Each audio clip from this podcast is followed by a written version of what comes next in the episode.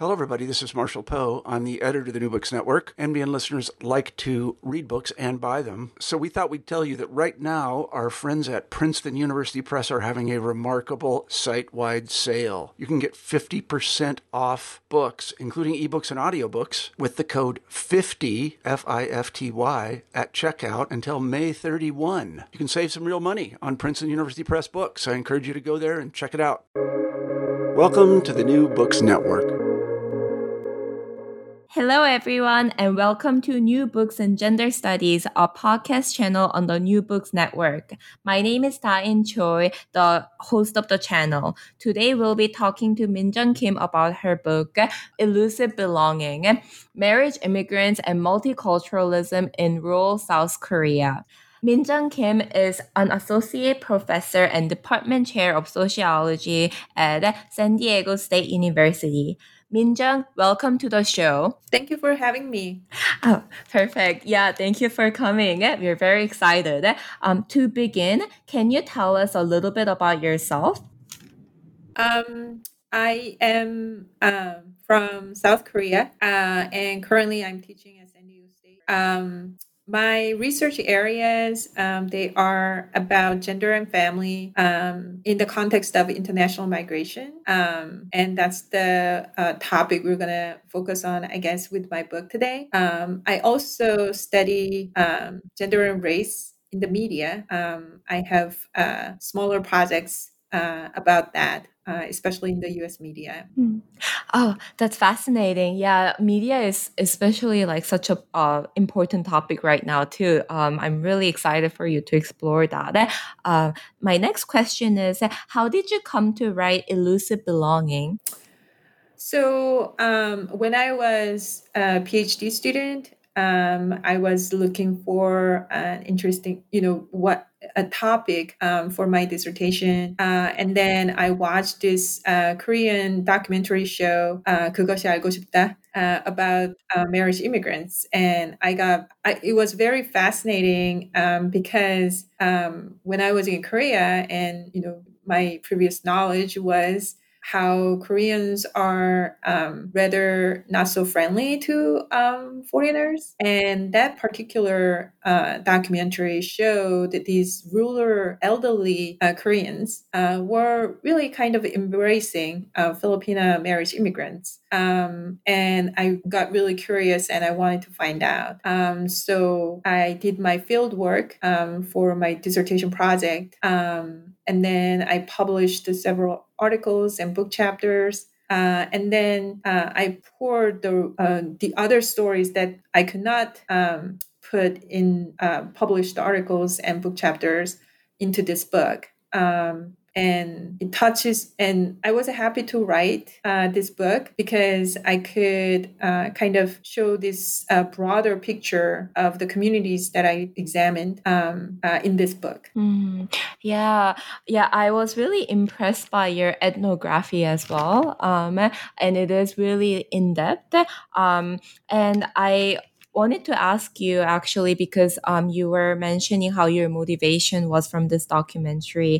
Uh, you do talk about um, in your introduction how uh, Filipina uh, marriage immigrants are seen as different from, uh, for example, like Joseonjok marriage immigrants that used to be very prevalent, um, but then now not so much anymore um, because the trend is changing. Um, so uh, can you tell us more about more about the particularity or um, of Filipina uh, immigrants, uh, marriage immigrants' experiences?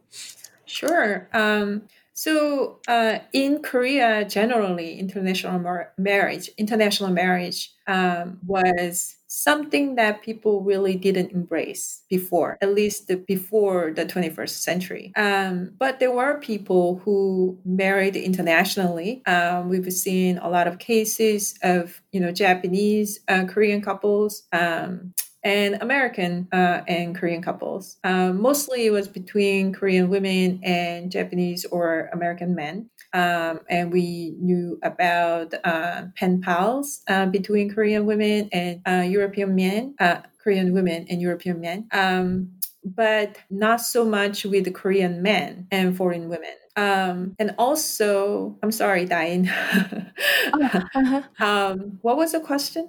Oh, oh, oh, yeah, no worries. Yeah, that happens actually all the time. Oh, yeah, my question was, uh, maybe I didn't ask you clearly. Uh, yeah, because, uh, you know, um, in the introduction, um, you talk about how Joseonjok marriage immigrants, for oh, example, right. are... Right. Uh, yeah. yeah. Okay. So... Mm. Um, So there were uh, international marriage. Um, however, they were with people who had uh, historical connections to Koreans. Um, Japan is a neighboring country, so Korea and Japan has a long history. Um, and the United States, um, their presence in the U S, especially in, in Korea, uh, especially after the Korean War, um, kind of opened opportunities for uh, Koreans and Americans Uh, to me. Um, but Filipinas were really new to Koreans. We did not necessarily have close relationship, well, any relationship uh, with the Philippines. Uh, so um, seeing, uh, I guess, except for um, Filipino migrant workers who started coming in the nineties. Um, so it was really new to see uh, Filipinas uh, marrying Korean men. And um, and they were different. Uh, they were different in the sense that their looks were different. Um, their cultures were different. Uh, of course, Koreans and Chinese and Japanese, they they're some people would say that they look different. Their cultures are different, but East Asians um, sometimes they also they have a long history together. Um, so Filipinas. They were kind of newcomers uh, to Koreans. And that's what really intrigued uh, my interest in this topic um, because this really was a new era for Korea. Mm, interesting. Yeah. And you know, um, talking about history and how people view these um, immigrant marriage immigrants. This actually reminds me of your discussion in chapter six about how race is defined in Korea. Uh, you also talk about this in your introduction too, and how various um, inclusion and exclusion um, strategies are used. Um, so can you talk a little bit more about the definition of race in Korea, because I think it's really intriguing because it is different from how we conceptualize it in America. Uh, as well as uh, the multiculturalism projects and policies regarding this marriage immigrants by the Korean government. So um, I did talk about race uh, in my book um, because uh, race was something that uh, Koreans or the Korean uh, government uh, did not talk about, uh, especially related to multicultural families. Um, of course, the term multicultural family um, that the Koreans use to describe uh, the families with the marriage immigrants um, have been uh, criticized, has been criticized and uh, contested uh, by many scholars and pundits. Um, I felt, I argue uh, in my book that the term multicultural family um, actually overlooks the issues related to race. In the United States, maybe Asians, um, regardless where they are from, they are kind of lumped into this one category of Asians or Asian Americans. Um, however, there are a lot of diversity, uh, not just in terms of language and cultures, but also appearances and looks. And uh, unfortunately, uh, in Asia,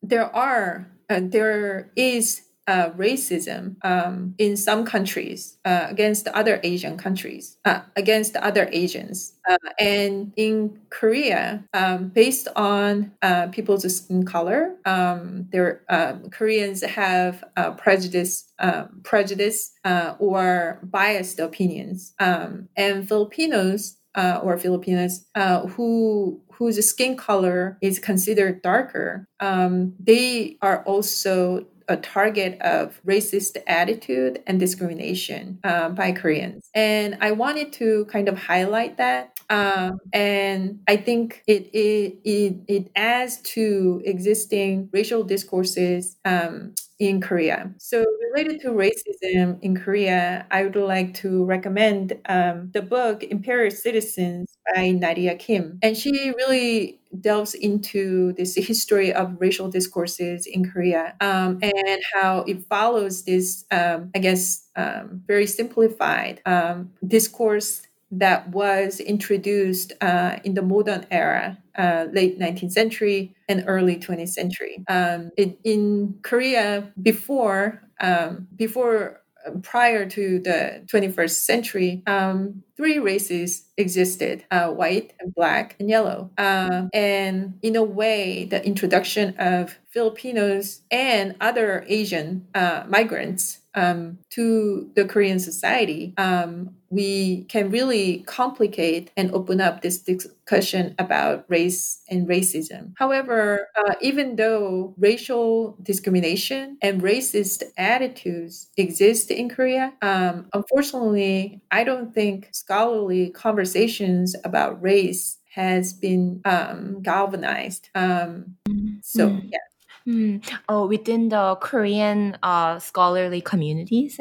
Right. Mm. Uh, I think yeah. there are some. I think there are some scholars um, who definitely focus on racial discussions uh, or discussions on race and racism, um, and there are there are there are scholars who focus on African migrants' experiences in Korea. Um, however. Um, I don't think they have, uh, there was um, huge interest in um, discussing race and racism uh, in a more nuanced, um, deep way. Mm, yeah. Mm. I totally agree with that, and this is something that I felt too in uh, my own research uh, and also my personal experiences as well, because um, you do often see representation and people's interaction of um, South, South Asians, and you know people call them like 저쪽 사람, uh, which like other them, uh, and because I think race has traditionally really focused on America. Um, so how, you know, Asians, and then as you said, you know, really eloquently, like how uh, American, uh, America just lumped together Asians, even though there's huge like economic disparity, like educational disparity within these, uh, this group, um, and also the treatment within Asia itself.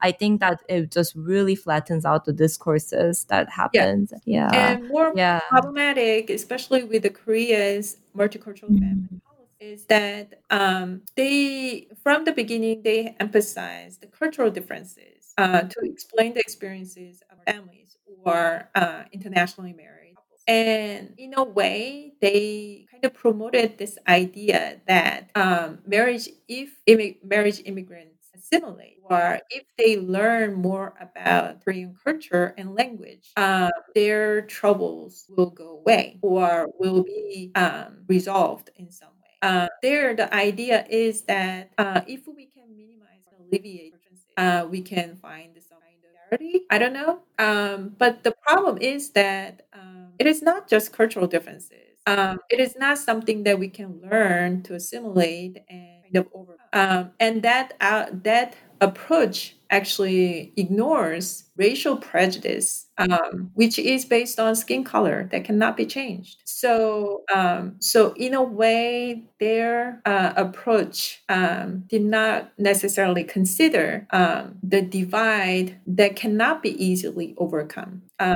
and that's why I felt it was important to point out um, racialization of uh, marriage immigrants in Korea.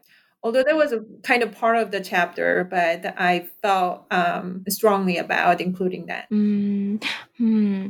Yeah, thank you for that insightful comment, because I think that cultural difference can sometimes, I mean, can very often actually be Uh, like a softer hegemony in a way. Mm-hmm. Um, it seems not as uh, disruptive as racial difference, but at the same time, uh, a lot of, you know, horrible like assimilation policies happen under, um, you know, cultural differences. Um, so I really appreciated that, and that actually brings me to your chapter five, Making Multiculturalism, and your critique of makeshift multiculturalism, and how you point out uh, that community volunteers and um, social workers, uh, so-called multicultural agents, um, expect um, you know repayment in a way for uh, this uh, service that they are uh, giving to marriage immigrants um, that you call economy of gratitude. Um, so I wonder whether um, you know you can tell us a little bit more about makeshift multiculturalism and economy of gratitude and how that plays a role in your book. Right. Thank you so much for asking that question. Um, I should first uh, mention that uh, makeshift multiculturalism uh, was the term that was used uh, by the late uh, great uh, Nancy Ableman, uh, and also, uh, who passed away recently. Um, and she, in her work uh, about uh, Korea's multicultural uh, policies, um, she talked about how Korea's multiculturalism multiculturalism sense that um, the policies and also um, policy measures, they were um, created and practiced in a really hasty manner. Um, and that's how a lot of you know Korean government officers uh, work too. Um, they have a goal, and a lot of people get together and they try to make it happen. Um, and that kind of drive uh, can really work well for certain things. However, we question, is it possible to do that uh, with multicultural policies? So, for example, when I was in my field, um, uh, I saw a lot, I mean, these multicultural agents who I call, um, they are social workers, uh, government uh, agents, um, and community members um, who take a lot of interest uh, in the lives of marriage immigrants. And they come with a lot of um, goodwill. They really want to help uh, marriage immigrants. However, um, even scholars, Uh, experts um, do not necessarily think about what multiculturalism means and what a multicultural society looks like. And of course, over the years, um, people, um, scholars and activists uh, criticized uh, Korea's multicultural policies for being assimilationist um, because they began to learn, they began to realize Um, that's not what we want to see. However, that is not necessarily the case for everyone. Uh, government agents, um, they are oftentimes, um, they are assigned to uh, their department to serve uh, marriage immigrants. Um, I mean, I cannot say for all of them. I hope and I assume that some of them come with some qualifications. Um, but many of them, they are there without necessarily specialized knowledge in multiculturalism because it was new to the whole country. Um, Korea always considered itself as a homogeneous country, um, and Koreans always considered themselves as a homogeneous people. So when they came, and they came with a goal to accomplish something in their quarter uh, in a given time, uh, it was really difficult to see meaningful conversations or um, some critical dialogues among themselves. So um, when I was in the field, um, I was there uh, teaching Korean to marriage immigrants. Uh, we would often get a survey from a university professor um, in different units, and there's no introduction um, from the university professors. Just the surveys were given uh, to the Catholic Church uh, where we have these Korean classes, and they just, um, marriage immigrants would just fill out the form. So um, there were a lot of interest in them, but oftentimes Koreans were kind of rushed to do, um, produce, rushed to uh, conduct a survey, produce reports, um, and that's it. So, um, I mean, I do want to believe that some folks, they try to do their work um, for better future for marriage immigrants. And there were some uh, very meaningful changes that were made over the years. Um, however, when you think about the amount of work that was done and the amount of money that was invested in for this huge multicultural family um, policies uh, since the mid two thousands, uh, um, one has to wonder how much uh, did, how should I say, um, considering how much we spend, one could argue that we really didn't um, make that much progress. Mm. Yeah. And tying it back to the previous comments that you make, having one ideal of multiculturalism in itself is such a political project. And this idea of cultural differences itself is very racialized. So thinking of all those nuances and um, some of the harmful aspects of cu- cultural difference as a concept or an idea, yeah, I think I can definitely see how this project, you know, even if Asians have goodwill, can be co-opted um, in a way. Yeah. Mm. So I, I thought it was very insightful. Yeah. Mm. Yeah. And also, I think to your earlier question about uh, this multicultural uh, economy of gratitude, uh, which I kind of built on uh, Ali uh, Hochschild's um concept of economic gratitude uh, in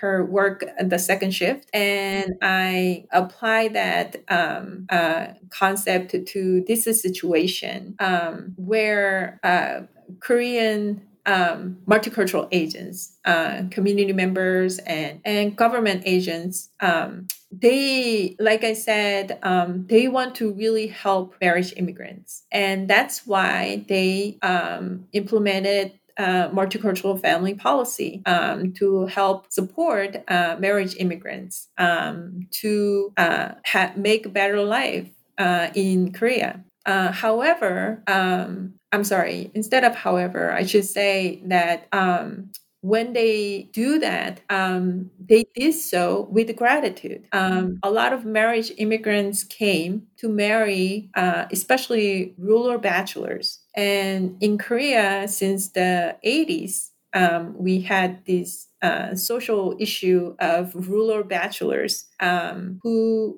could not find wives. Uh, and the Korean government really took interest in uh, these men's well-being. Um, they created actually a national committee to um, basically uh, find wives for these men. Um, and then marriage immigrants came and almost this problem uh, looked like it was going away. So multicultural agents, um, they started uh, their activities to help these women out of gratitude, solving this issue of um, rural bachelors. However, what is interesting is that um, while they express their gratitude, while they offer these services, public services um, for uh, marriage immigrants, they realized that that gratitude scale was being tipped over. And in exchange, they wanted marriage immigrants to stay in marriage, no matter how difficult their married life is. And they also wanted them to assimilate. So I found that really fascinating. And it doesn't just happen here, uh, everywhere. Immigrants, when they go to a new country, the host country oftentimes expect them to make contributions so that their presence in the host country can be deserving. We want them to be contributing members of the society. Then you can have a better relationship with the state, the government. But one has to wonder, um, what does that mean for refugees? What does that mean for people who just want to move to another country? Yeah. That is such an important question. And I think especially now in this political, politically turbulent time where, uh, because there is, there has always been this rhetoric of uh, deserving immigrants, that you deserve to be here, you're legal, um, right? Yeah. Um, but then under the Trump administration, um, obviously that's just getting like pushed, and, you know, any kind of racialized immigrants are now just seen as undeserving, and that just also has a whole baggage of um, a history uh, of like exclusion and racialization. Actually, as an international student in the U S right now, Um, I am having a lot of trouble as well. Like, I used to be welcomed in this country, but now I'm no longer. And uh, my status is uh, in jeopardy because of the new administration. So I think this like question of, um, yeah, deserving immigrants uh, contributing back to the economy uh, is really like relevant, um, even though I guess I'm in a different place uh, from the uh, marriage immigrants that you uh, have interviewed and done the field work with.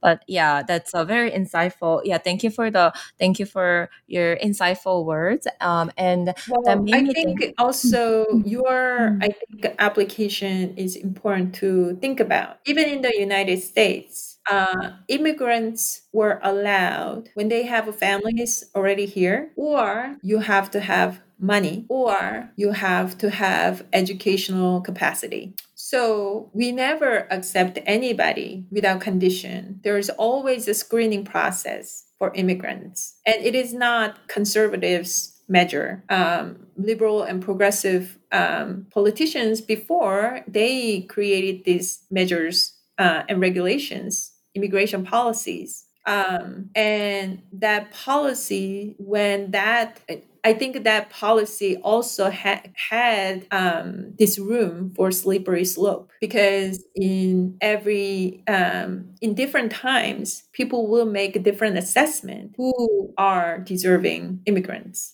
So before, um, people who pursue higher education, um, they were welcome. However, now um, some folks argue that that's not enough, because they are actually they we are because um, they argue that we are opening up um, for opportunities to take more of our jobs, right? Um, students do not necessarily make contributions, is what they would say. Um, in Korea, um, which is fairly recent destination country, um, we started um, receiving migrants and immigrants uh, since uh, nineteen nineties. And of course, Uh, initially, they were migrant workers. And from the very beginning, even now, uh, Koreans do not have the kind of policies that the U S has to allow them to stay after a certain period. All migrant workers are considered as temporary migrants. Um, we do not necessarily have um, open door policy um, for migrants. However, married immigrants were welcomed. Uh, They were welcome because uh, they could, like I said, um, solve the social issue that they had. And nowadays, um, if you look at actually uh, immigration policy in Korea, um, they do talk about how they want to um, create uh, more space for professional migrants, people who ha- Ha, who are equipped with more um, educational background uh, or um, professional background. So they are um, creating these measures that could be used against people who do not have what they are looking for. However, one has to wonder, what is the boundaries? What is the border? And why do we have these? Why can, why do we have this kind of selective process for immigrants? If you're going to have immigrants, why can you just, you know, accept all? Mm. Mm. Maybe that's yeah. kind of an idealist way of looking at it. But I think mm-hmm. it is a good question to pursue. Yeah, definitely. And it is, um, it is definitely really sad that uh, this neoliberal idea of autonomous, uh, um, enterprising individuals who make monetary contribution is seen as the only ideal of immigrants or deserving uh, citizens in a country, um, because it is definitely really internalized. And I think that's why for a lot of people, it seems that uh, it's just a matter of course. I think uh, disturbing part of it is that people don't even contest it. It's uh right yeah yeah and um I think that is when that is also what shows that uh, neoliberalism is just so powerfully just ingrained in our um society. And um challenging that with the question that you asked, why can't we accept more people, like what is the meaning of border, I think that's definitely a starting point for us to contest that and talk about how valuation of human life should go beyond that and be more holistic. And I mean, yeah, I for me as well, I think we should just value everyone. um, but then um, I think that people would contest that, but it's it is definitely a worthy discussion to keep uh, to keep having. Right, um, because yeah. that actually that question will bring up mm. inequality among countries, mm. right? Because people yeah. move because they want to find a better place. And why do we have that kind of inequalities among countries? It's a relevant question. Yeah. Oh, Minjeong, you cut out for a little bit. Uh, oh, sorry. Is it okay? Oh, oh, yeah. Um, I can hear you now, though. Is it okay if you repeat uh what you said? Uh, so sorry, I couldn't hear you. No, that's okay. Um, yeah, I think that question about what is the meaning of the border, um, and why do we have this selective process, um, that leads us to the issue of global inequality. Um, ultimately, it's about that. We have these uh, inequalities among countries. Why developing countries are developing countries? Um, why developing countries do not have what developed countries, right? Um, that's going to bring up a whole lot of uh, issues. Um, neoliberalism, colonial history, uh, exploitative relationships, um, military Uh, enterprises, all those issues. Mm. So mm. I know it's a big question, but it is definitely something that we should ask. Mm. Yeah, definitely. Yeah. Hmm. And this um this brings me to um something that you talk about, I think, at the conclusion of your uh, book about uh multiculturalism fatigue and implication of changing Korean policy. Mm-hmm. Um, uh, can you tell us? Uh, t- can you tell us more about that? Uh, about the impact that it's having on marriage immigrants today?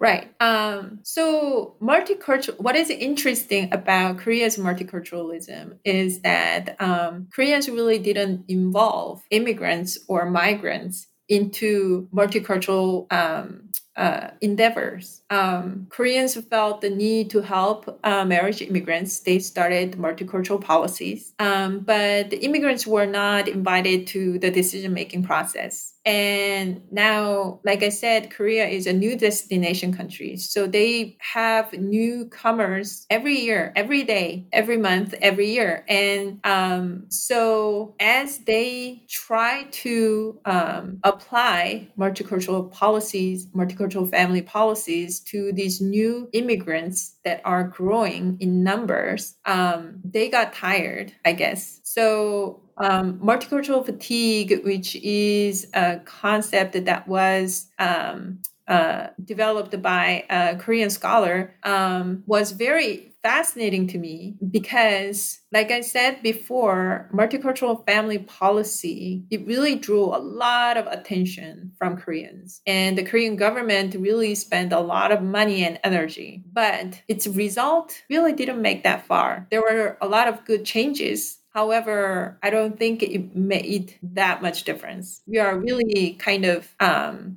you know, we are really on the still on the surface of what multicultural society should look like. Um, but then they started talking about multicultural fatigue. So what I see is that Koreans were got really excited about um, all these immigrants that are coming. In the beginning, they were kind of celebratory mood because they are like, we are so developed now that these immigrants want to come to our country. And then they wanted to help and they wanted to help and they made some progress. But after a while, they got tired of it. Okay, what do we have to do more? But even in that position, I don't think they made that much effort to include immigrants into their discussion. There are there's still divide or separation between the Korean government and immigrant-run organizations. They are still, Korean government is still working with Korean-run organizations, but not much with immigrant-run organization. So you have to wonder what kind of multicultural society that they are thinking of, right? Probably they are thinking of being inclusive of immigrants, but still Koreans are the one who calls the shot. Is that a multicultural society? So um, there are a lot more work to do. We have to admit that uh, Korea has a really, really short history with immigrants. So in a way, we just have to wait and give Korea some time. But on the other hand, it's been almost uh, over twenty years. And we have to think about what kind of changes can we see in the next twenty years. And when we think about that, I don't know how much we can be optimistic. I do want to be optimistic, but I don't know how much I can be. So, um, so that's where, uh, that's how... Um, I talked about that, um, and I was hoping that we could really find ways to um, move current discourses about immigrants and multicultural families forward. And I guess um, to I guess to answer my own call, I'm working on an edited volume. Um, it's tentatively titled "Redefining Multicultural Families," and I have been working with Um, many young junior scholars um, in order to expand um, our discussions on multiculturalism, uh, multicultural families. And um, first, the thing that I wanted to do was multicultural families should not be just about the families with marriage immigrants. We have to also recognize other forms of immigrant families. So, um, so that's what I'm currently doing. I, that's what I was thinking of when I was writing that concluding chapter. And um, and I guess I talked a little bit about what I'm doing too. yeah. Um, yeah. Thank you so much. That sounds like an amazing project. And I was thinking of what does it mean then to have multicultural society, family, uh, when I was reading your book. So I am really looking forward to reading that edited volume. I think that we definitely need to have more conversation about this. And it is very very important. And I think you made a very incisive point when you pointed out how the government actually does not have much connection to Filipina-run organizations, and how that is just so telling about the type of multicultural society that is actually very exclusive. Um, that is that their South Korean government is creating. Um, so I think that was a really incisive point, and that, that made me think about how the the agency of uh, Filipina immigrant, um, immigrant marriage immigrants. And in your introduction, uh, you do talk about uh, social, um, emotional citizenship, and uh, Um, I was thinking of how in chapter seven, uh, you were talking about the dynamic of sisterly solidarities. Um, so there is group anxiety within, um, you know, this group of Filipina uh, immigrant, marriage immigrants. But then at the same time, there is a solidarity that is formed. And also, I thought this was really fascinating at an interpersonal lo- level with their in-law families. Um, The performance of heterosexual love, you use scripting theory, um, allow them to uh, found social citizenship. Um, so I guess shifting the conversation to focus on uh, Filipina marriage immigrants, uh, my question would be, how much agency do you think they have in shaping their own social citizenship, especially because they don't have much of a state connection, it seems? And how important do you think uh, is the connection, various connections that they have uh, to their in-law families, other Filipina organizations and sisters, um, as well as um, Korean people that they interact day to day? Um, thank you so much for your question. Um, Actually, in one of my articles uh, that I published for this book, uh, talks about um, my own struggle in discussing agency with marriage immigrants. Uh, oftentimes, people have this two binary. Uh, people have this binary idea about marriage immigrants, whether they are victims of abusive husbands uh, or uh, matchmaking agents to uh, international marriage, uh, or I mean, they're not victims, but um, basically uh, sacrificial lamb for their struggling families in their home, uh, or um, they are seen as opportunists um, who marry uh, Korean men without necessarily love. Um, they use marriage in order to move to another country, um, and um, they actually enter the marriage without thinking that they are going to stay in marriage, right? Um, however, of course, these women's real lives, they are more complicated than that. And it was not necessarily, I felt, easy job to convey that. And I guess that was one of my uh, one of the reasons why I wanted to write a book, because you really cannot convey complicated, nuanced relationships that these women have with different um, people around them. Uh, so I really wanted to get a closer look. I wanted to um, uh, sh- portray uh, their stories uh, uh, closely. Um, and uh, and as I do, I wanted to kind of highlight emotional parts uh, in their experiences, um, because I think there are a lot of uh, connections um, between their agency and emotional experiences that they have. You see, a lot of people want to highlight agency when people have good lives. However, people still exercise agency when they are having difficulties. Just because they cannot overcome their struggles, that doesn't mean that they didn't have agency. So what does it mean for a person who has agency, who cannot make decisions that they want because the circumstances that they are in did not have that option? I wanted to show their emotional struggles, conflicting feelings that they have. And they all had that kind of complicated relationships with different people. So, um, uh, So in political so, uh, political science and sociology, um, people talk about uh, emotions um, or emotional relationships uh, in public sphere, um, in social movements, uh, and also their relationship with the state. Um, and I wanted to kind of bring that to interpersonal relationship um, and how immigrants, marriage immigrants, emotional relationships at the interpersonal level can actually facilitate their relationship with the state. So um, in the book, uh, each chapter focuses on their relationship with different people. So one chapter focuses on their conjugal relationship. So I talk about different stories, um,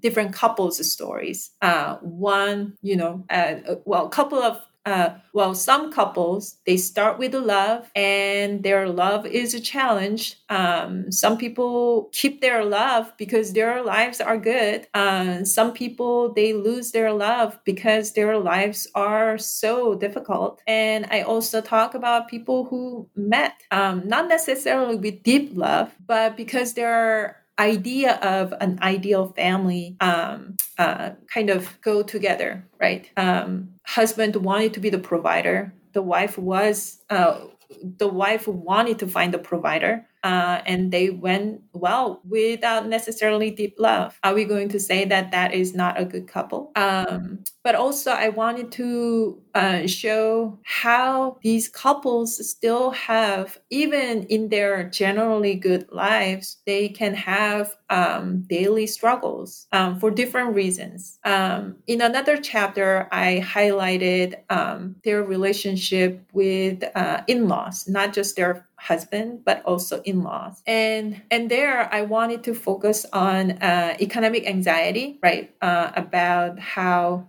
um, how husbands and family, um, they are looking for marriage immigrants because these men could not find their wives. They could not find the wives in Korea because they, in a lot of cases, um, they live in rural areas or they are from low socioeconomic status. Um, that means a lot of these families have existing economic anxiety before they uh, go into international marriage. And they go into international marriage with this, all these stereotypes about marriage immigrants, how they are marrying Korean men so that they can help their families back home, uh, how they sometimes want to marry men in order to get into the country. So how are you going to make them stay? You know, all these um, anxiety that they have can be expressed in not so nice way to wives. Um, but instead of saying that they are abusive, I thought it would be important to show all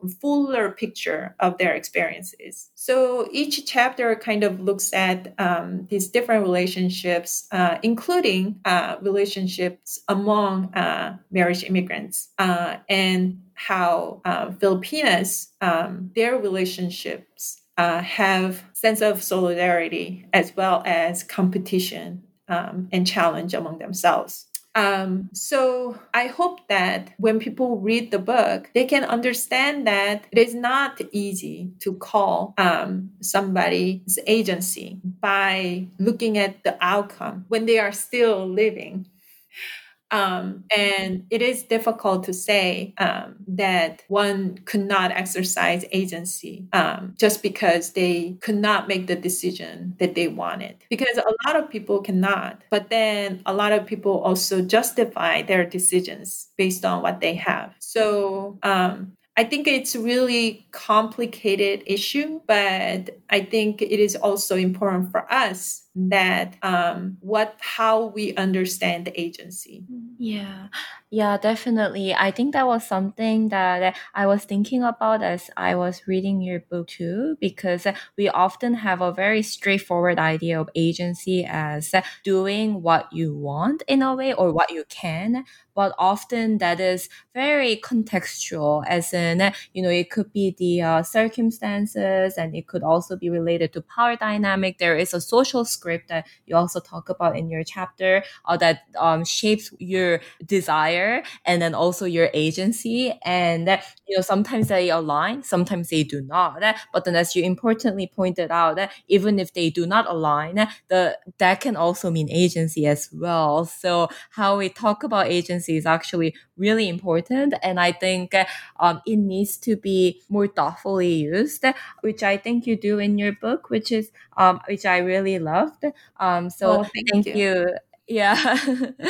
yeah. I mean, what is interesting? I mean, for me, um, an interesting question was not about, I mean, not only, it's not only about ascertaining um, whether marriage immigrants have agency or exercise agency, but also how a writer can convey their agency, especially those who are in situations where they cannot make decisions for themselves. Um, but they still try to make the best decisions for themselves. Um, yeah, so so that was um, that was something that I had to kind of think about um, for a long time.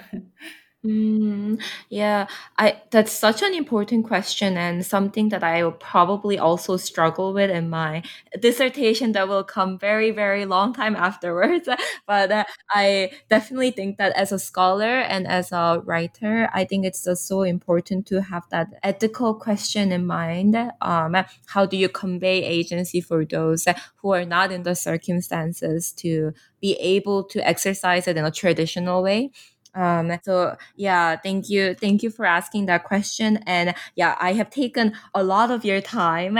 Um, but the New Books Network have, um, you know, have the traditional concluding question about your new project, which you already actually talked about um, in the exciting edited volume that's coming out about the meaning of multiculturalism. But then before we end the show, I still wanted to ask you this final question about, uh, can you tell us more about your new project? Yeah.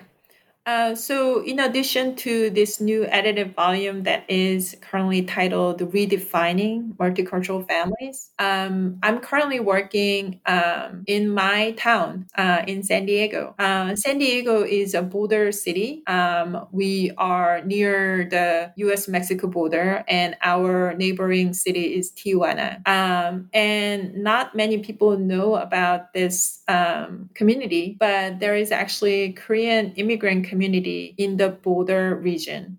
Uh, and they are, and they started uh, coming to this region uh, in early, in the early nineties, uh, when uh, around the time the NAFTA was implemented, and that's North America Free Trade Agreement. Uh, and they came with actually Korea, uh, Korean multicultural corporations. So a lot of, um, originally, a lot of Koreans came um, with their companies, um, Korean multicultural corporations like Samsung, Hyundai, and of course, there are subcontractors, um, but also they stayed. Uh, a lot of people stayed. And also they recruited um, people uh, to the region to work for these companies. Um, they are a rare border commuter who live in the U S but work in Tijuana. Uh, a lot of U S Mexico border studies, they focus on Mexican or Mexican-American experiences. And usually border commuters, they live in Mexico and they work in the U S. But these Korean uh, border commuters are the opposite.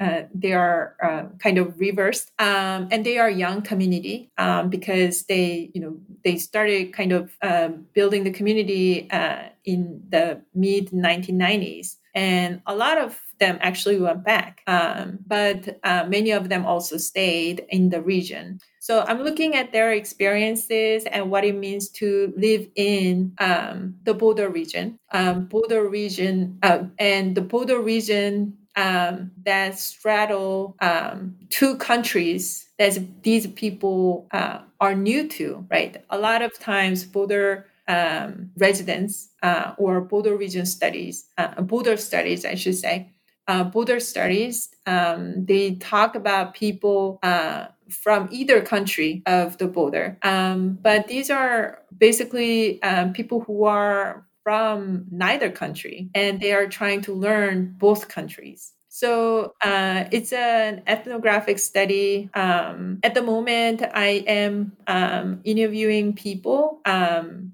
but because of my obligations uh, at school, uh, the the data collection process, the interview process has been going really slow, um, but it's been a really exciting project. Uh, and it, I, I found it fascinating uh, to learn all these different people's path to path to the area. Um, so, yeah. Oh, wow. Yeah, that does sound really interesting. And I always knew that San Diego is a really interesting place to be in, precisely as you said, because it's a border town, but I don't think I have read any work that focus on uh, immigrant communities that are from neither countries. And you know, it just also brings up in my mind all these questions about racialization too, because it's uh, U S Mexico border. So I also really wonder what uh, these immigrants think about their own positionality and their understanding of U S versus Mexico. And the fact that they came from you know, multinational corporations in the South is also very interesting in terms of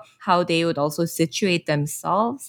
Um, yeah, so it sounds really fascinating. And uh, I know that you're very busy with the schoolwork, but I really look forward to reading it when it comes out. Yeah. Um, I have uh, one book chapter that just came out. Um, and also, since you are, I mean, I'm usually, when I study immigrant families, um, I also focus on gender aspect of it. And uh, when I look at uh, these population, it is very, you know, heteronormative families. Um, and it makes me think about how economy um, and especially global trades, um, how they are male-centered. Um, uh, so it's kind of new to me. I, I'm, I, I'm kind of, uh, I have to study like, you know, uh, economic side of the whole, um, issue, um, which is completely new to me. Um, but it has been very, uh, uh, it's been, it has been fascinating um, to kind of delve into this really new uh, community, new um Uh, population uh, and also new area of study. Uh, yeah, I can I can imagine. And about the gender aspect as well, like I also think about how, you know, F one students, they sometimes come in and mostly with male students with their wives, and how wives cannot work at all. And I uh, don't know about the empl- employees, but I imagine it's something very similar. So I yeah. think, uh, as you said, looking at the gender dynamic of these very heteronormative families with wives who cannot legally work, but who might work nevertheless, um, as you actually talk about with the uh, Filipina immigrants as well, uh, marriage immigrants as well, um, it would be definitely very fascinating. Yeah. yeah. Uh, I actually yeah. published, uh, yeah, I actually published the work about the international students' wives long time yeah. ago. I can send you the chapter. oh, I, yeah, I would love that. Yeah. yeah. Because I have really observed how a lot of immigrant, uh, yeah, I guess um, immigrant students, uh, international students, um, they're mostly males and they bring their wives over and they feel very confined about right. not being able to work. And they also feel pressured in their like reproductive labor in a sense, like domestic labor, and that uh, because they are not uh, contributing economically. So, uh, right. yeah, I would love to read the work. Thank you. Thank you so much. You're welcome. Yeah. I do want to yeah. say that a lot of times it looks like individual decisions, but it has a lot to do with the immigration policy that okay. actually follows that heteronormative model that mm-hmm. you can have one visa holder and the other people should be dependent. Oh, interesting. This yeah idea yeah. of dependency, that's very mm-hmm. gendered. Yeah. Mm. Yeah. But thank thank you so much, though. Like, I have already taken up too much of your time, but thank you for your um all your insights and your amazing book. I enjoyed reading it a lot, and it have been very helpful for developing my own research interest as well. Um, thank you so much for being in the show today, and I hope that you take care of yourself during the time of COVID. Thank you. Thank you so much. You too. Yeah. Thank you.